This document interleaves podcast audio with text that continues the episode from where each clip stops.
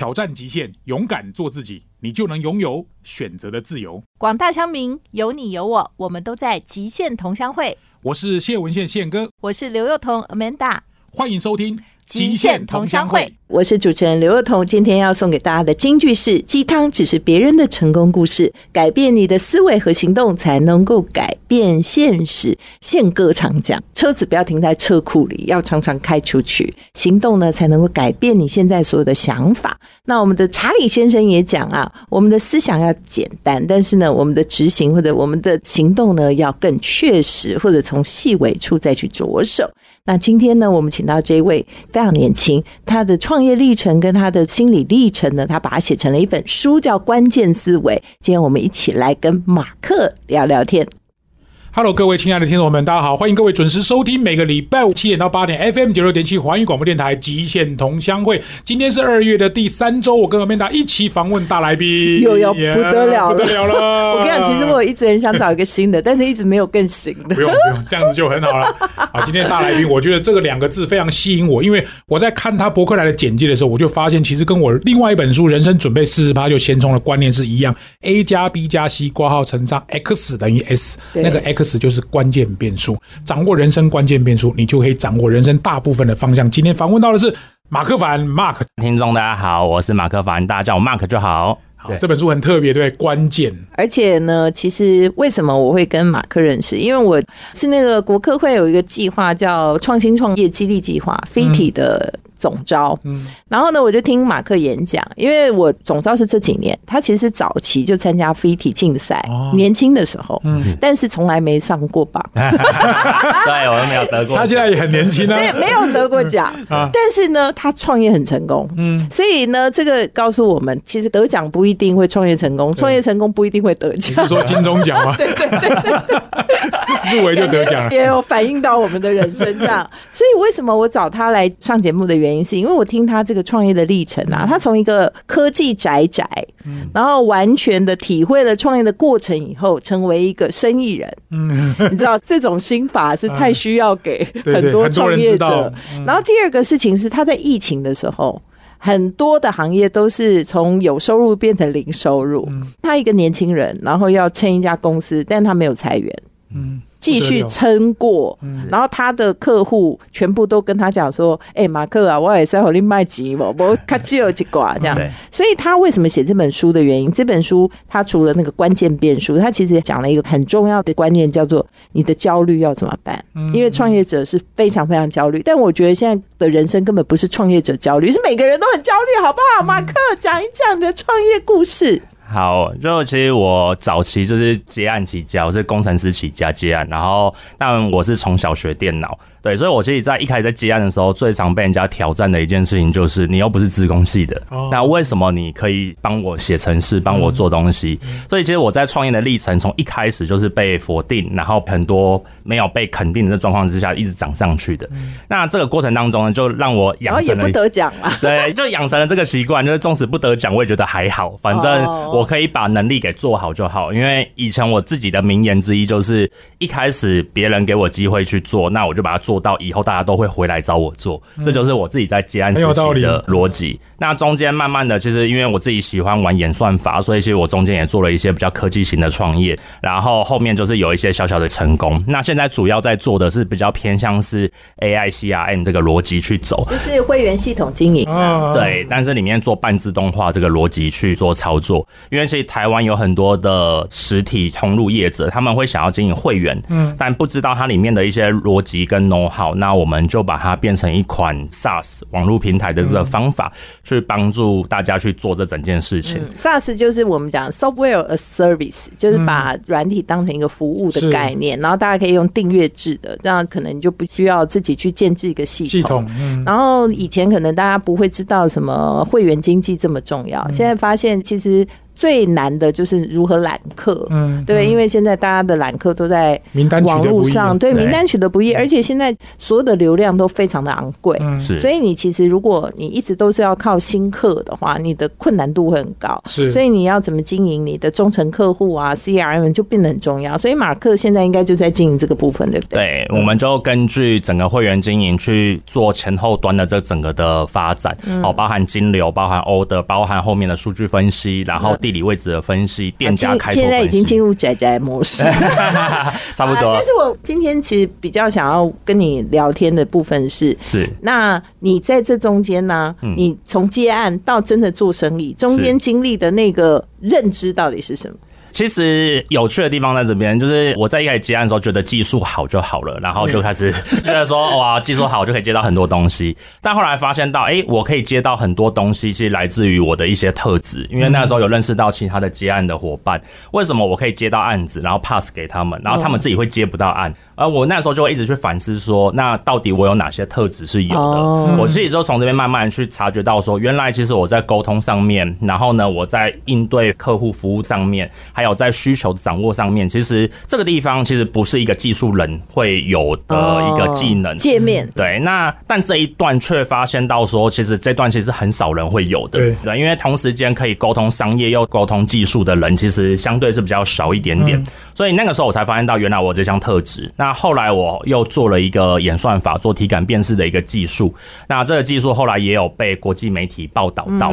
那那个时候我才发现到，哎、我把我脑中的想法，然后用这种就是画面去做呈现，其实很容易很快速的扩散到全球范围。对所以我就发现到，其实我的特质不是只有写程式，我的特质在于怎么把写出来的那很难的程式，把它翻译成一般人听得懂的东西的过程。对，你知道宪哥最近出了一本书啊，就是要告诉人家说，你必须要发现你的优势。对，是是这他的优势就很清楚，他自己可以发现，很好，就专业建立在通俗的沟通。真的，但是啊，我记得虽然你好像把事情做到全世界知道，但还是经历了很大的失败，对不对？哎因为其实仔仔，你虽然觉得你很会沟通，但还是差了一截。对啊，对啊，对啊，实际上面就是真的在做生意的时候，还是会吃一些闷亏。例如说，可能做了某一个 POC，然后对方可能就跟你讲说，这是给你一个机会哦。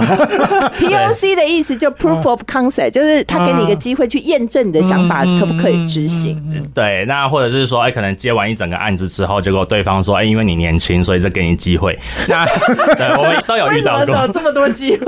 对，那其实，在年轻的时候，说实在，就认为说啊，都是机会，所以我就傻傻的去做。但我觉得这个反而就是我为什么后来可以学到越来越多东西的原因。不会被骗吗？其实我觉得他换个方法讲，他其实真的是一种机会，因为透过这样子跟他免费去做这个过程当中，结果他告诉我很多他产业的 know how，所以这导致现在我其实碰每个产业，其实我都可以很快速的理清很多的东西。懂这个其实我觉得，如果说我回到大学去演讲的时候，我都会跟大家讲一件事情，就是说，其实有一些机会，它不一定是得到金钱，它可能是得到别人的 know how，得到一个很不一样的一个经验，而这些经验堆叠起来之后，其实在后面你的生活会去爆发出来。是但还是不是一个好的示范啊！大家哎 听听众不要老是看到年轻人就说我给你机会，欺负他，哎 这样我觉得也是不厚道的一个做法。对，所以但但我觉得这是我那时候一开始在做生意的时候，我一开始有遇到，所以一开始是不太开心的，然后也有就是说可能跟人合伙的过程当中，最后面合伙人可能把钱先退出了，那我就把股份都先吃下来，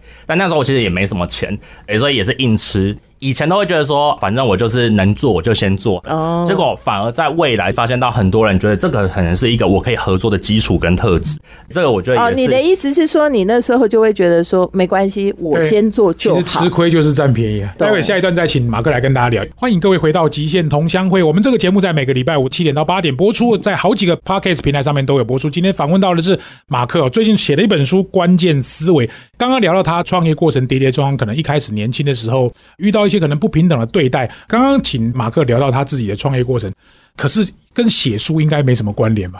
你可以不要写书，因为写书你也赚不了什么钱、啊。而且为什么要把你会的告诉人家？告诉人家，呃，其实当初会写这本书，就是刚好遇到疫情啊。然后我这个人其实是很习惯，就是说，如果一件事重复要做的话，我就想要模组化。所以一开始会经营就是 还是一 IG。个工程师的逻辑。对 对，其实我觉得说一件事情如果重复做的话，啊那我可以模组化，我可以省掉很多的时间。对，那当初会经营 IG 跟经营 YouTube，就是因为有很多话话，其实我是在演讲的时候、跟员工讲的时候、跟伙伴讲的时候，我要不停的去讲的一些话。那我想说，哎，既然这么多人想听，然后呢，很多人听了也都会打卡，那我干脆来经营 IG，然后经营 YouTube，是这样子起心动念来的。对，然后刚时候也因为遇到疫情，所以其实客户量有点，就是大家钱有点付不太出来，或者有一些就进入到 暂时歇业的这个状况。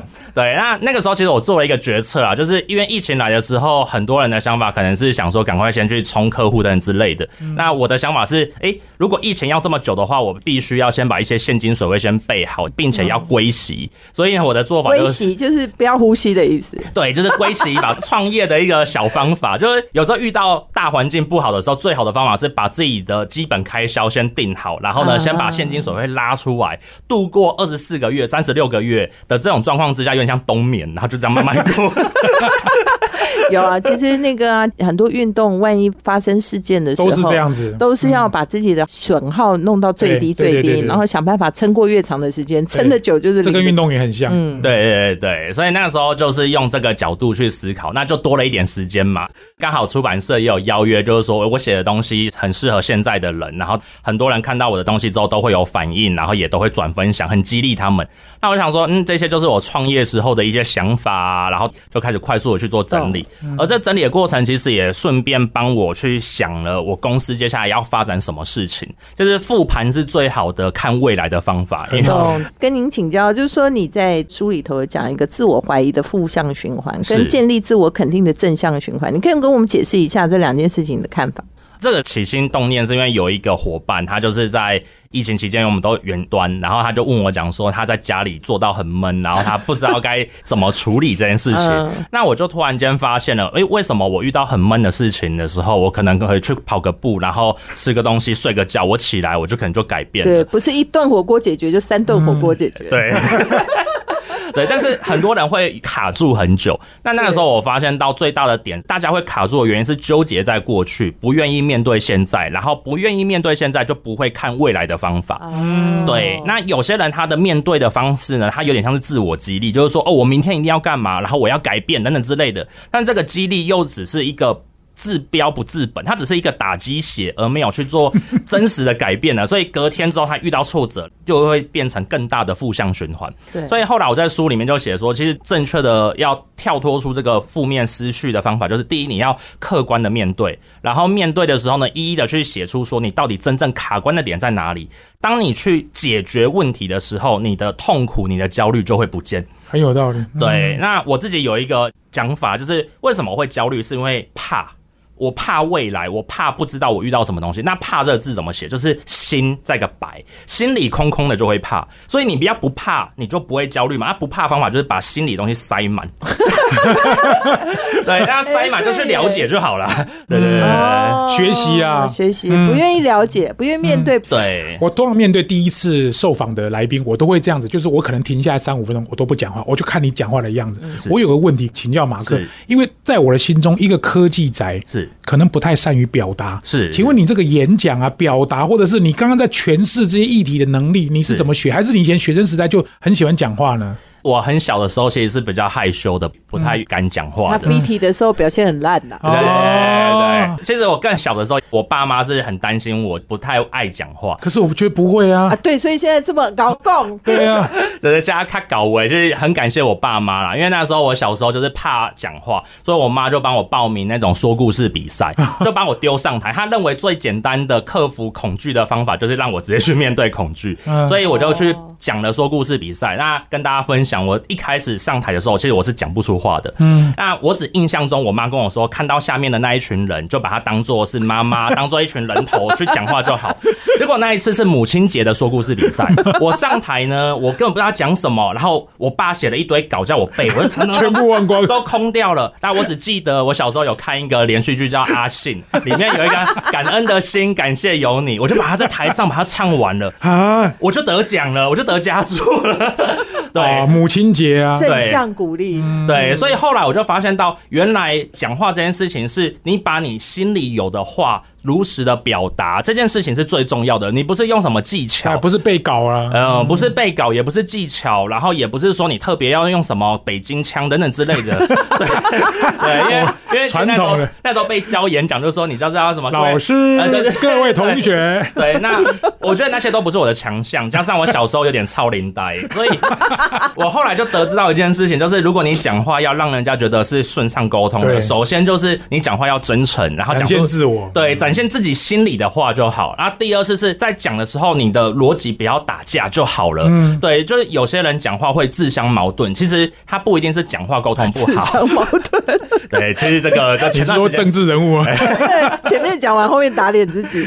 对对，所以我后来发现到讲话的基本逻辑技巧就是对人讲话要真诚。那第二就是讲的内容东西需要是有一套自洽的逻辑的，嗯，就尽量不要有自己矛盾。所以不会讲话的状况，后来我发现到一个点，可能是阅读不够多，嗯，对，所以后来我自己在增强我这边的技能的时候，我是海量的去看书。哦，真的？对哪些书？哎、那时候就是什么书都看，古文呐、然后呢，还有古文，对对对，就是所以你也可以看文言文。对，就这些都看，然后真的假的？那你那时候有真的看得下去吗？有些人看不懂啊，但是就是照看，然后到慢慢国中、高中才慢慢看懂。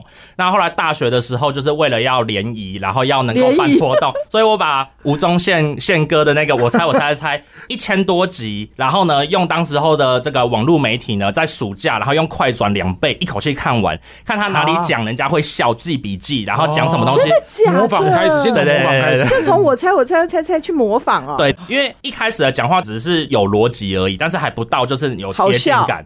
对，然后我就想说，全世界就是在我当时候认知范围，台湾内讲话很好笑，最好笑的对，那就把它全部东西给抠出来，然后呢照着学。所以那个时候是在一个暑假开两倍速，然后看他哪里有梗，讲他怎么接话，哪里有音乐，然后用这样子模仿，然后去办联谊活动，然后透过实战的过程，直接把 实战 对对对，因为你第一次联谊可能效果不好嘛，然后我要做主持人，对，加上我家里小时候的想法就是，你不懂的东西你要克服它。但是我可以问一下，因为这很怪，就是说人家都是要有个 motivation，就是说好像我将来要做什么事情，你又没有想要成为主持人，你为什么会去走这种路线呢？我觉得这算是我比较特别，就是说我对未来的样貌我不一定很清楚，但是我可能当下想要解决什么事情的时候，我就有很高的 motivation 去解决。哦就像我小时候会想要学写程式，是因为玩 online game，对，然后就觉得说，哎、o n l i n e game 这个游戏是电脑写产生的？对，那怎么产生的，就代表可以怎么样子破关破关那种逆向，所以我就会想说去学写程式。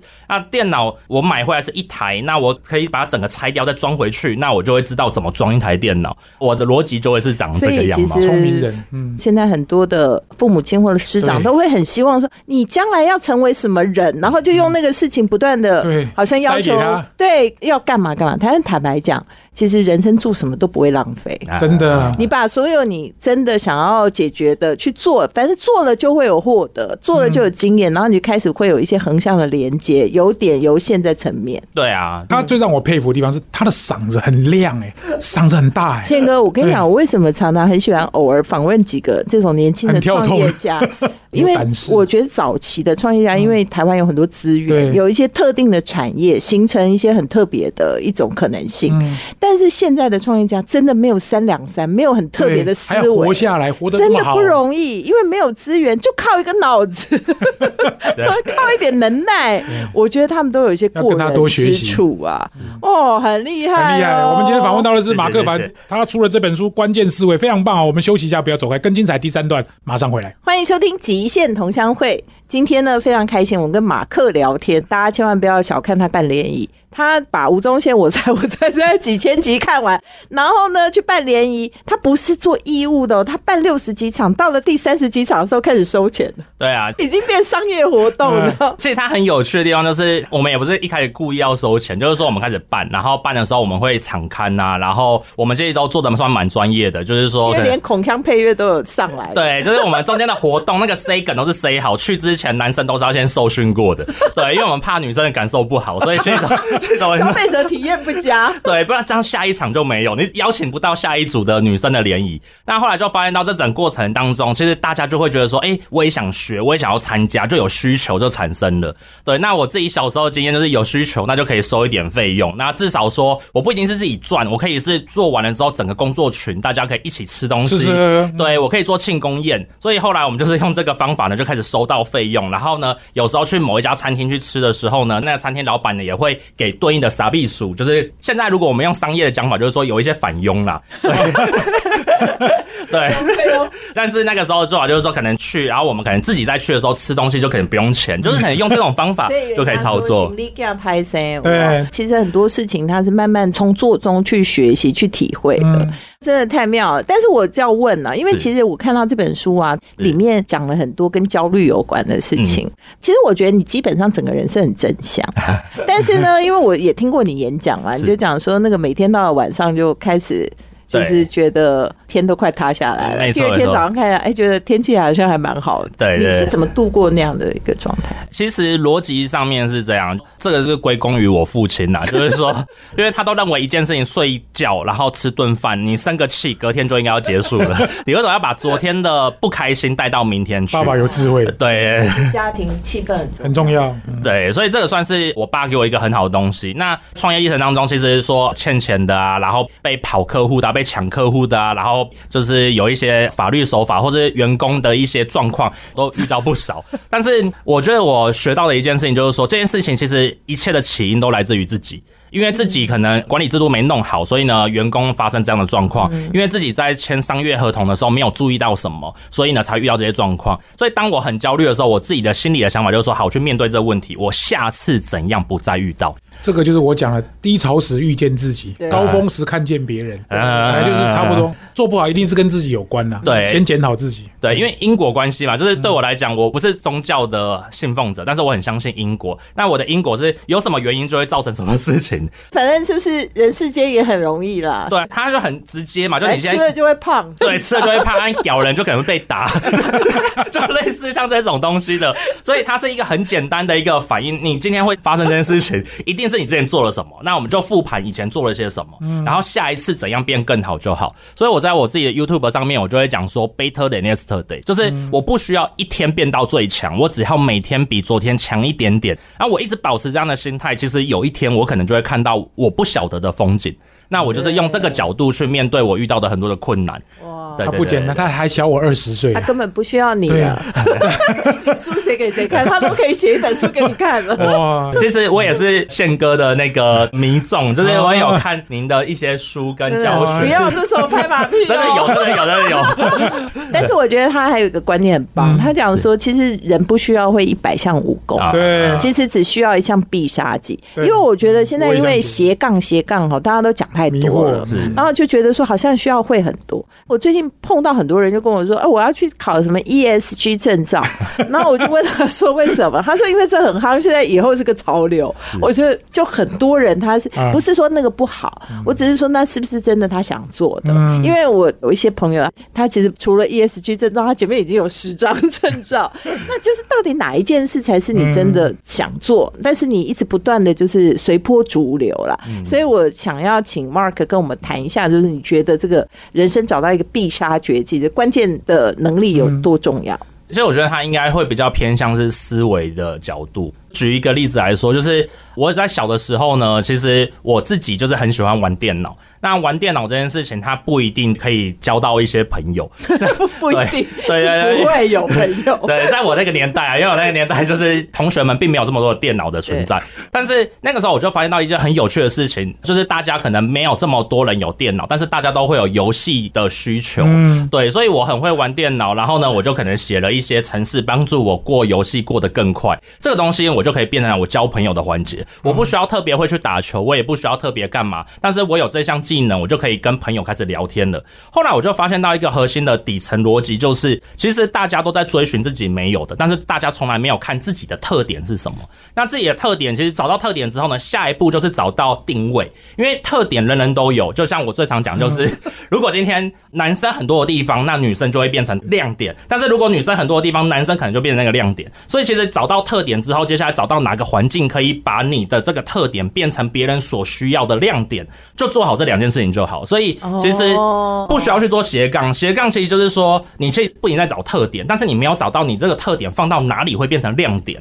对，这比较可惜一点点。哦我跟你讲，宪哥，我找到你的接班人了。就跟我的概念是一样对，优势加动力挂上身上连接你看，。他讲那个就是动力对，讲的是一个直完全正确那，个我非常有共鸣。因为我自己的认知是说，其实现代社会当中，大家会的东西都很多。那与其每件事情都六十分，你倒不如就多一点点东西。我的人生逻辑是要当一颗钉子，就是说，你今天你是一个平面，你打下去你不会痛，但是你当一颗钉子，你打下去你手会被打穿。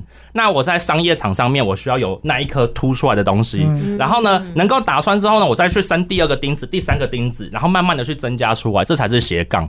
对，所以我自己就是 通通都平铺在板子上，不叫道斜杠。就是要有斜杠之前，要先有单杠嘛。对你那一只要很强，一针顶天的能力啊。人家才会看到。像我就是接案起家嘛，所以一开始我很会写程式，那会写程式之后，后来发现会沟通，所以我能够接案子给别人，所以我就有派案的能力，我就有接案派案的能力。那接案派案之后完了之后，发现到写出来的程式不好看，所以我就去学说怎样子去做一些设计图示的东西。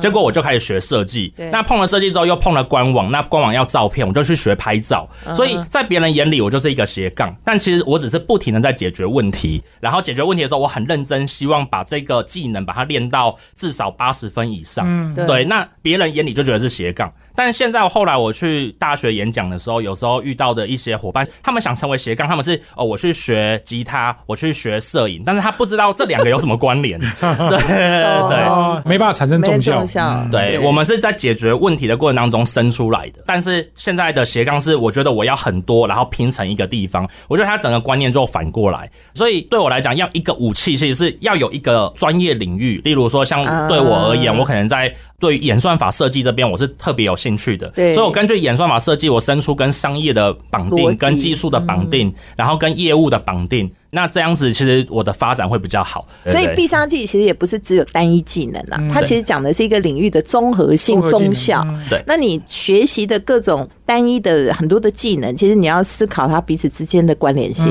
然后这个关联性可以组成一个你看起来与众不同的地方。这个用我常讲，就是王建民的武器可能是声卡球，但是他要搭配直插球、花球跟直球是。综合运用，因为你不能一天到晚投直插球会被敌人看穿。对，没错，这很有道理的。嗯，但是就要一直练他，所以我很喜欢李小龙那句话。李小龙说他不怕会一百种腿功的人，他只怕就是一一种种腿功腿功会一百次、一万次的人。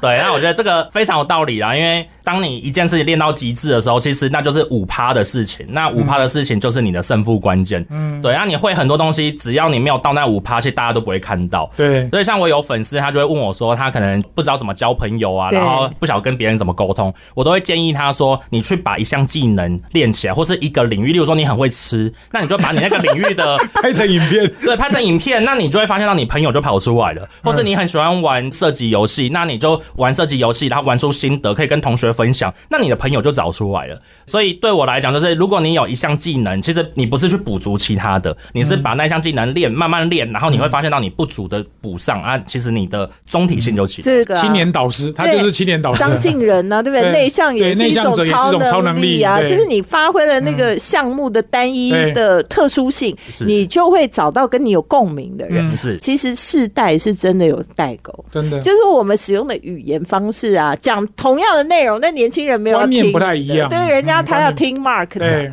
很有道理。我儿子小他十岁，我儿子是八十七的，哦。他现在就是什么都不琢磨，就琢磨 NBA，啊。他就要把 NBA 的专栏写对，到那他的朋友就会都哎他的。朋友就是都是 NBA，是是是是是概念是一样。也还是那句话，道不同不相为谋啊，对不对？哈，我们都是跟习不如不同意相同的人做朋友最高兴。对，而且因为网络世代的关系，就是让这种同类型的人很好去碰到。像我小时候学写程式，我也没有人教啊。对啊，那我天才你没有，我就自己摸，然后在网络上面逛论坛，然后遇到就是外国人，然后我就自己去问爸爸查字典，然后发信去问，然后他告诉你答案，再慢慢的学，就这样子来的。所以我觉得很有趣的地方在于说，如果今天有网络了，其实你是可以跨语言、跨国界去找到跟你相似类型的一群人。那这群人不用多，只要五百人、五千人，那你就有自己的一群人了。对我觉得这主要是跟以前的世代最大的差别，因为以前世代如果要遇到同一群人，你可能要走来走去，跋山涉水对，一定还在还遇到。但是现在我可能想要去学可能蓝语的飞鱼的这个知识，我不需要飞到蓝语去啊，我可以在网络上面就先认识蓝语那边的当地的人，先跟他一个 video call，然后就可以了解很多事情，我就可以写专栏了。哦对，所以不网络需要到那么遥远的地方。对。哦，他感觉是一个非常有生命力的，我很喜欢这种人，真的，而。且就是说，嗯其实我觉得啊，他不是讲创业的事情，他其实所有的观念用在人身上就可以了。啊啊那当然呢，拿来创业的时候，创业会给他更多养分，因为创业的难度还是真的很很高，对对对对，创业会短时间密集的接触到很多各式各样的神奇的事情。就把刚刚更多的学习浓缩在一个很短的时间发生。对啊，所以对我来讲，我觉得创业其实是一个游戏，它其实蛮好玩的。就是说，透过创业的过程当中，我可以做了我想做的事情，然后也可以接触到更多不同种的人，那可以看到不同的故事。这个环节其实比较像是一个闯关。所以我有时候跟我的同事或是我去分享的时候，我都会讲说，生活就像是场游戏啊，你就是里面唯一的主角啊，你把它玩到最好就好了。然后你就是不要每天躺平，如果你家躺平，要变成睡觉第一，就是 逻辑就是睡到起不来就是你要要睡出一个高度，对对，你你有睡觉出高级嘛？你可不可以睡出就像那个哆啦 A 梦，就是大雄往下躺就睡着就开始打呼了？对，但是你这一场游戏，啊，这场游戏你自己去设计，你要玩什么游戏，你把那个等级 level 拉出来，要玩到最好就好了。哎、真的，因为我觉得如果放一个 camera。躺下就可以打呼，我觉得也是应该也蛮多我应该人会想要蛮接近看。的。哇，这很强，这很强，这个失眠患者很有用，他就会跟你学习如何睡觉。而且看了很疗愈。休息一下，更精彩的第四段马上回来。欢迎收听《极限同乡会》。今天跟马克聊天实在太开心了。那我们最后呢，其实我在书里看到一个观念，他讲说接受不完美，因为我觉得，我现在看到很多孩子啊，有时候踌躇不前，都是因为怕说我好像做的不够好。你对于这个不完美，在你的书里写出这个想法是为什么？我自己的想法其实是，当时候我发现到我自己在做一件事情的时候，我可能会想说要先准备一些东西，例如说我想健身，我就想要先去买一些装备。对 对对，健身零装备一百，对对对对，就是装备组的这样子。那但是后来我就发现到说，其实我小时候在学一些东西，或者我在学一些技能的时候，我并不会先装备，我反而是说我就开始先做了，开始执行。后来我就衍生出一个概念叫不完美行动，因为那个时候呢，我是会想要去练健身，是因为我以前很瘦，我大概只有五十几公斤，那我想要极力也去增胖。那我增胖之前呢，我先去做了一些功课，然后呢，先去买健身的教练啊，然后先去买了一些装备，后来发现到我压根都还没开始健身。钱都花了，对对，我钱都花了，但压根还没健身。那我就想，这不对啊，这跟我自己的学习历程不同。所以后来我发现到，我先开始做伏地挺身开始好了。所以呢，我就开始跑步，然后到操场就开始做伏地挺身，然后先把体能练起来。虽然都买了，但是我的顺序就是觉得说我还是要先从不完美开始。原因是因为只有开始了，你才会有下一步开始，而且没有完美这件事情。后来我的认知就是，当完美的时候就是什么？就是下坡的时候。对对，完美就是下坡完美第就已经二曲线是顶尖了。对，所以我 对我不管你那时候做到什么都顶尖了。没错，所以后来我不会觉得说我要追求到完美，我要追求是我要不停的上去就好。那如果不小心下坡了，就放空吧，就放空下坡。反正你下坡到一个能量之后，你会开始变缓，然后之后你再努力的再往上爬一点。这大概是我的不完美行动的基本逻辑。对，哇，很赞我觉得这个人生准备真的超赞40%就先冲对对概念是一样的对对对对对对嗯对。然后冲了以后，其实也要边做边改对，边做边改，石子过河嗯，这我觉得真的太厉害。尤其是现在正在健身的我，特别有感触。然后还有一件事情啊，你也讲了做太多，你可不可以也跟我们说一说什么叫做太多？这个其实蛮有趣，就是我其实后来发现到一个有趣的现象是说，当今天我们动手做很多事情的时候，很有可能就是我脑袋开始停滞的时候，因为我会很习惯性的，就是我把惯性去做事情。让自己很忙，对，但是让自己很忙这件事情，忙这个字怎么写？一个心在一个王，就是它 怎么都是拆解中文字的概念？新刚怕就是一个王新一个白，然后现在王就是一个心一个王。对，所以一个心一个王就代表心里死掉了，心里死掉就脑袋空空的，哦所以你脑袋空空的，你没去迭代，你当然就会一直在做错事。所以以前我有一个老师跟我讲说，你输入的东西是一个垃圾，然后你输出的东西就是个垃圾。但那如果你发现你输出一直是垃圾的时候，代表你中间的流程有错，或者是你可能输入就没有过滤好了。对，那当我们很忙的时候，往往就是其实我们都在输入垃圾了，哦，或者是输出也是垃圾。对，忙会形成一个负向循环，会越忙越忙。那个第二个忙是有草字头的那种迷茫的忙，所以忙久了心亡，再忙久了会慌。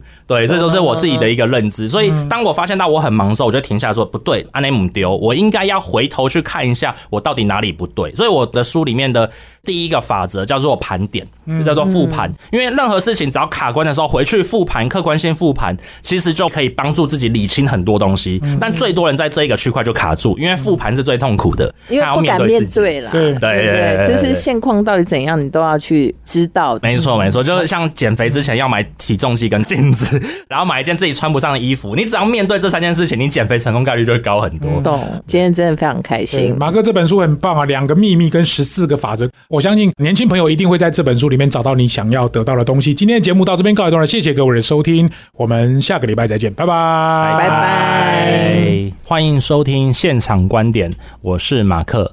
今天呢，我想要跟大家分享，就是如果今天你对自己是有追求，或是你想要有一个目标去前进的一个人，我想告诉你一件事情：你其实本身有的能力跟能量比你想象中大很多。你不需要看着大量的 IG、YouTube，然后呢大量的去学习别人。你所需要要做的事情是把你过去所做的东西。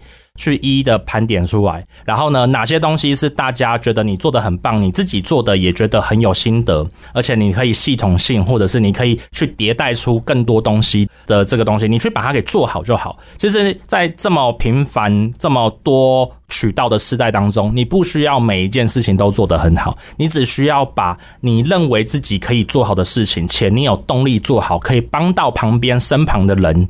的事情一一的去做好它，这样就好了。这样子其实你就可以在目前的这个时代当中，你可以活得很开心。那别人怎么说是别人的事情，你怎么想是你自己要去思考的。不论你在创业，不论你在考试，不论你在准备公职，不论你在追求一个男女朋友也好，其实不管怎样，别人是别人，自己是自己，把自己东西复盘好、列点好，然后亮出自己的特点，放到自己该放的位置，就是你的全部的责任。这是今天的现场观点，我是马克凡马克，谢谢大家收听。